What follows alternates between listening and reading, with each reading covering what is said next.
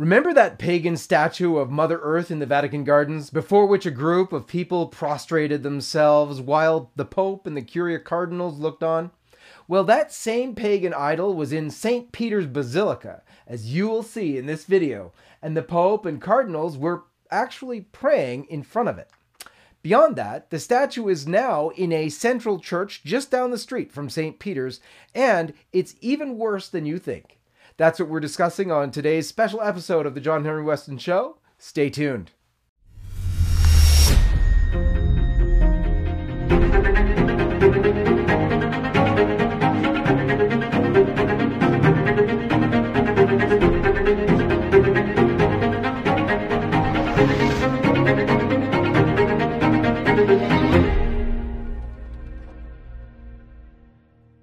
Let's begin as we always do with the sign of the cross. In the name of the Father, and of the Son, and of the Holy Spirit. Amen. First off, there is still no official explanation of the Vatican Garden pagan ceremony with the full prostration and female priestess leading the ceremony. We've asked the Holy See press office about it, and we're still waiting for an explanation. That reply from the bishop at the first synod press conference, who said, well, it might have been Mother Earth or maybe a statue of the Virgin Mary. Remember, it was a nude statue, by the way. It just didn't cut it. So, beyond that, the pagan statue was processed into St. Peter's Basilica on a kind of a boat with a circle of chanting and dancing people surrounding it when it landed there on the floor of the basilica. And you can view the cardinals joining in with the chanting and dancing inside St. Peter's Basilica itself. You'll also see in this photo Pope Francis and various cardinals also offering prayers before it. Thanks to the footage shot by LifeSite's videographer Jim Hale in Rome for the Synod, we can show you the idol of this Mother Earth is now stationed in the Santa Maria in Transpontina Church, which is just down the street from the main road to the Vatican, Via della Conciliazione. Jim tells me that the beautiful church has been sort of transformed into like a trade show or exhibit hall of sorts for globalist eco socialism, with most of the side altars in the beautiful church taken up with such displays. Along with the pagan idol of Mother Earth in the church, you'll find this very disturbing poster of a topless indigenous woman with a baby over one shoulder while she breastfeeds what appears to be a live weasel. This is insane. This is in a church. This is syncretism. It's why it feels like there's a false church being set up. The American grandson of an indigenous ex shaman was appalled when he saw a video of the Amazonian religious ceremony that took place in the Vatican Gardens last week. His name is Rex Crisanto Delson, and he told LifeSite News, and I quote, I saw this ceremony that was performed in the Vatican Garden, and I couldn't believe my eyes. He said, There were idols, and even a Franciscan participated. He said, I later learned that an Amazon tribal leader confirmed it was purely pagan. Did the Catholics who participated and supported such a vile act not know it was pagan? He asked. Delson said that even if they didn't know then, they should know now. He said, and I quote, There's no excuse from here on out to claim they didn't know that they were violating the first commandment. And he quoted from Psalm 95:5 in saying that all gods of the Gentiles are devils.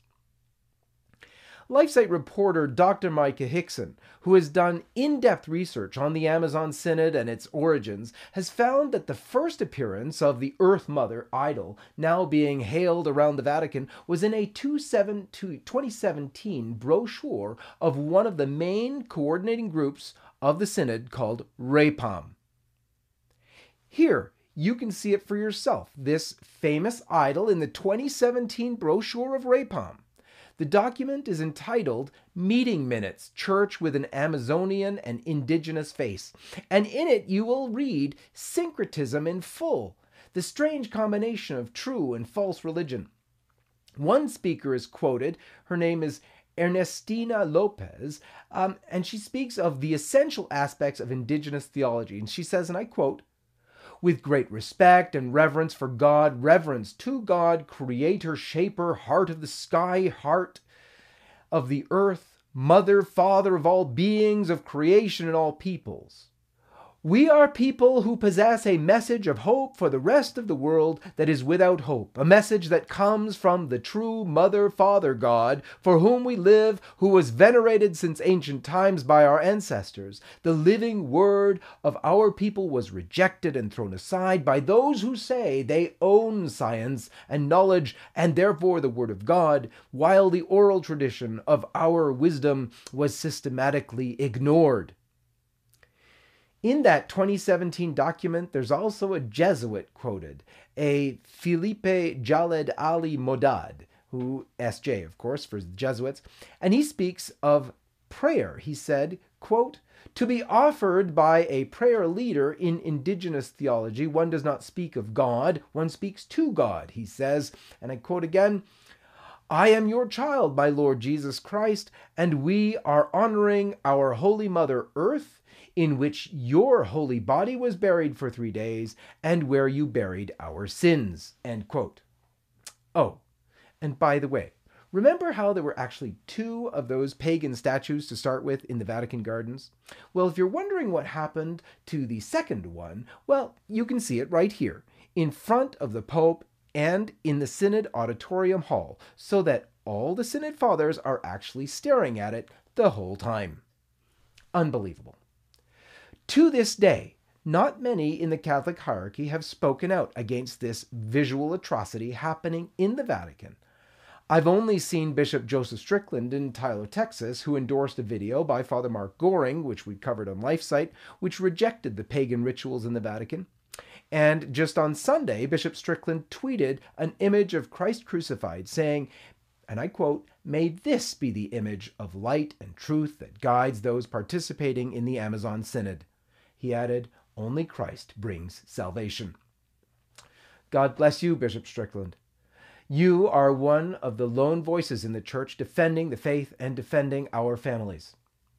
Apart from heresies of female ordination and removing celibacy being promoted, this pagan idol flirtation alone is leading to mass confusion, not only among the faithful, but also among other religions, too. This confirms the worst false accusations against Catholics brought by breakaway sects who claim Catholicism is about idol worship. May God cleanse his church. You know, there's a historical precedent relating to God's response to idolatry in his temple among his priests. It's in the eighth chapter of the book of Ezekiel you read there about the idolatry being practiced by the elders, by the priests of the time. And in chapter 9, we read of God's wrath poured out on the holy city.